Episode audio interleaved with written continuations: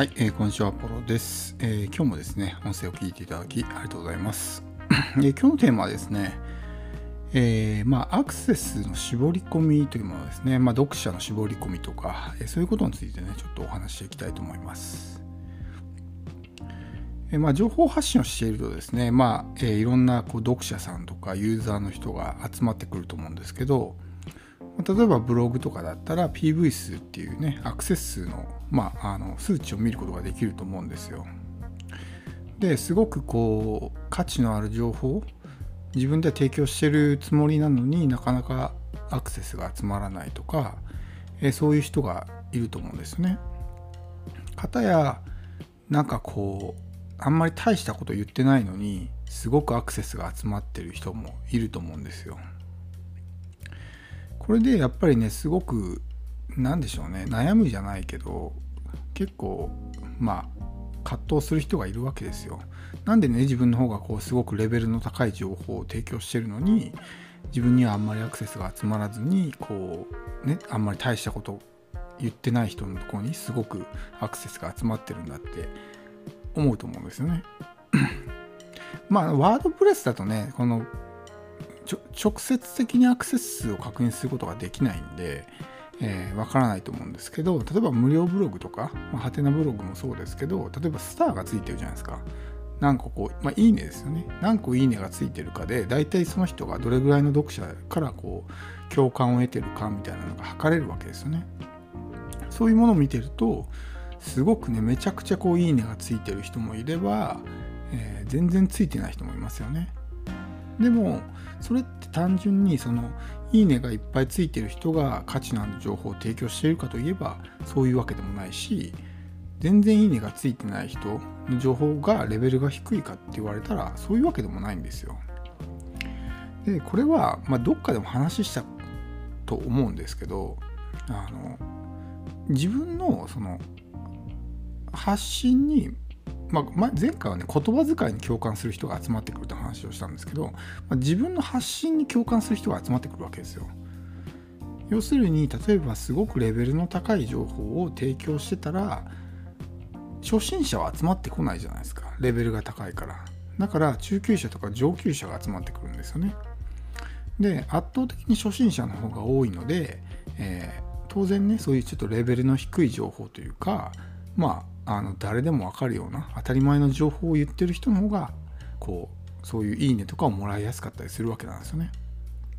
だから単純にあのバロメーターが自分の情報の質とか価値とかそういうものを示しているわけじゃなくて単純にこうどれだけ、えー、まあ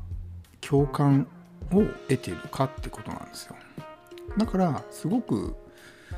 何でしょうねまあ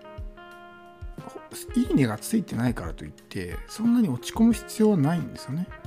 うん、で結局そのむしろあの情報発信の面においてはそういうものが少ない方が良かったりするわけですよ。まああの結構ね個人起業家の間でも言われてるんですけどいいねばっかりついてて全然売れてない人っていっぱいいるんですよね Facebook とかでめちゃくちゃいいねついてるけど全然商品が売れてないみたいなそれなんかがまさにその典型例ですよ。だから、いいねがついてるからといって、それが例えば自分のそういう、なんでしょうね、ファンにつながってるかって言えばそういうわけでもなかったりするんですよね。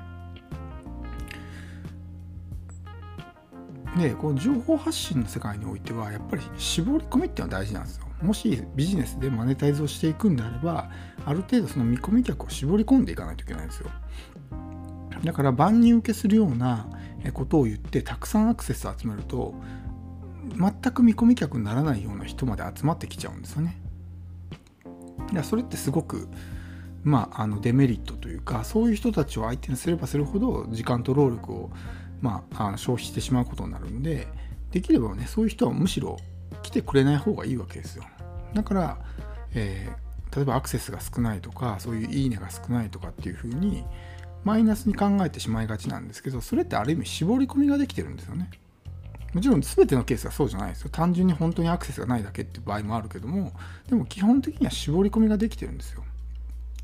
メルマガ配信者の中にはむしろ自らね絞り込んでそういう読者の登録を解除していく人もいるわけですよ。エンゲージメントが低いような読者はむしろ配信者の方から解除していってね外していく人もいるんですよね、うん、Facebook でもやっぱりその友達申請5000人までだから、えー、こっちからあの登録者をね削除していってどんどんこうエンゲージメントが高い人だけを残すようなことをしてるんですよ。だからやっぱり絞り込みってのは大事なんですよね。万人受けする、まあ、ことを情報発信すればアクセスって簡単に集まるんですよ。だから例えばブログねあの何枚 PV 達成しましたみたいなってあるじゃないですか。あれって意外と簡単なんですよ。例えば芸能人の記事とかそういうものをひたすら上げてたら芸能人とかってやっぱりみんなが興味あるしそういう圧倒的にねあのマーケットが大きいじゃないですか。だから例えば芸能人の話題とかをブログに書けば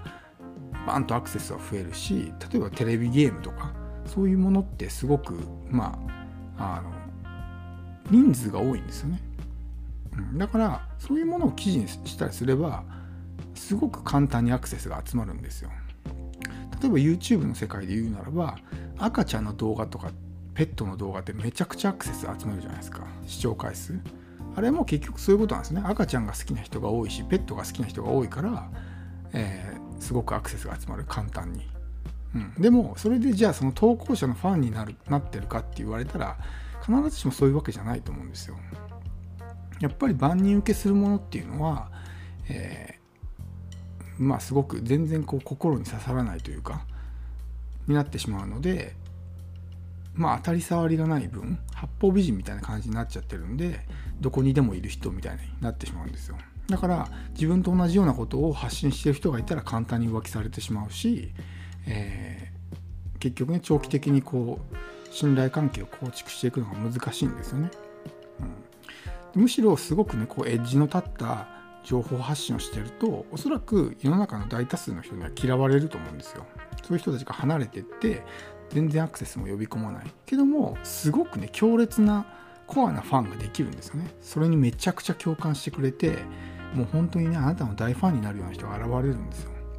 でそういう人を一人ずつ少しずつ増やしていくっていうのが、まあ、長期的に成功するコツなのでやっぱりねそういうハリボテの人数を何万人増やそうがやっぱりそういう人に商品を売っても売れないしそもそも相手はこっちに興味がない場合も多いんですよ。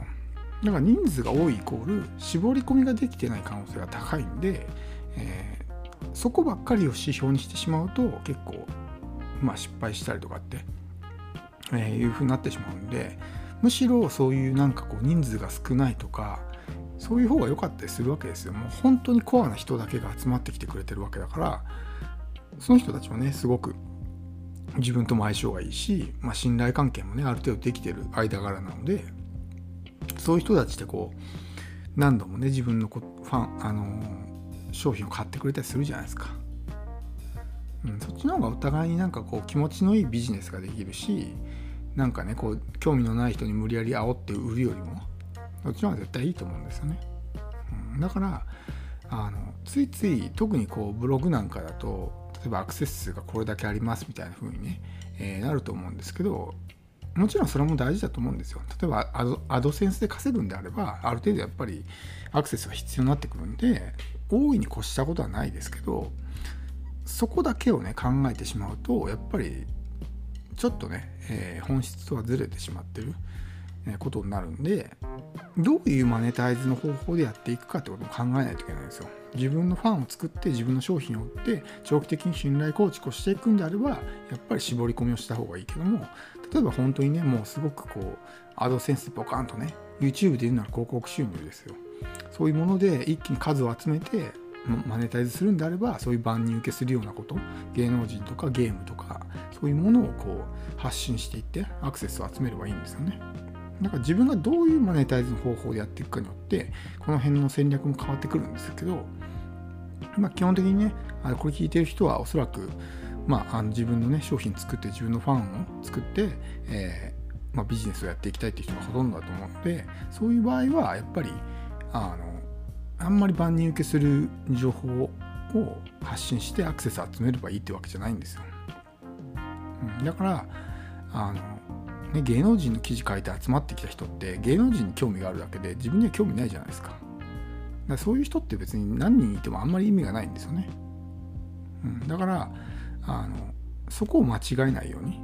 あこの人めちゃくちゃアクセス集まってめちゃくちゃいいね押されてるやんって思うかもしれないですけど実際はただこうそういうなんでしょうねあのうんまあ大衆って言ったら失礼ですけど、まあ、そういうような人たちが集まってるだけなことがあるんですよ。だからそういう人たちと同じようなことしか言えてないってことなんで、えー、すごくなんかうんあんまりこう印象に残らないというか、まあ、共感はされるけどもファンにはならないとかあるいはこう先生と生徒のみたいな立場にはなりづらかったりとかっていうことがあるのでもちろんね多くてもあのそういうものがね、多くてもファンがいっぱいいる人もいますけどそこだけじゃないっていうねことをしっかり、えー、頭に入れておいた方がねいいかなと思います。はい、えー、では今日の音声は以上です。最後まで聞いていただきありがとうございました。アポロでした。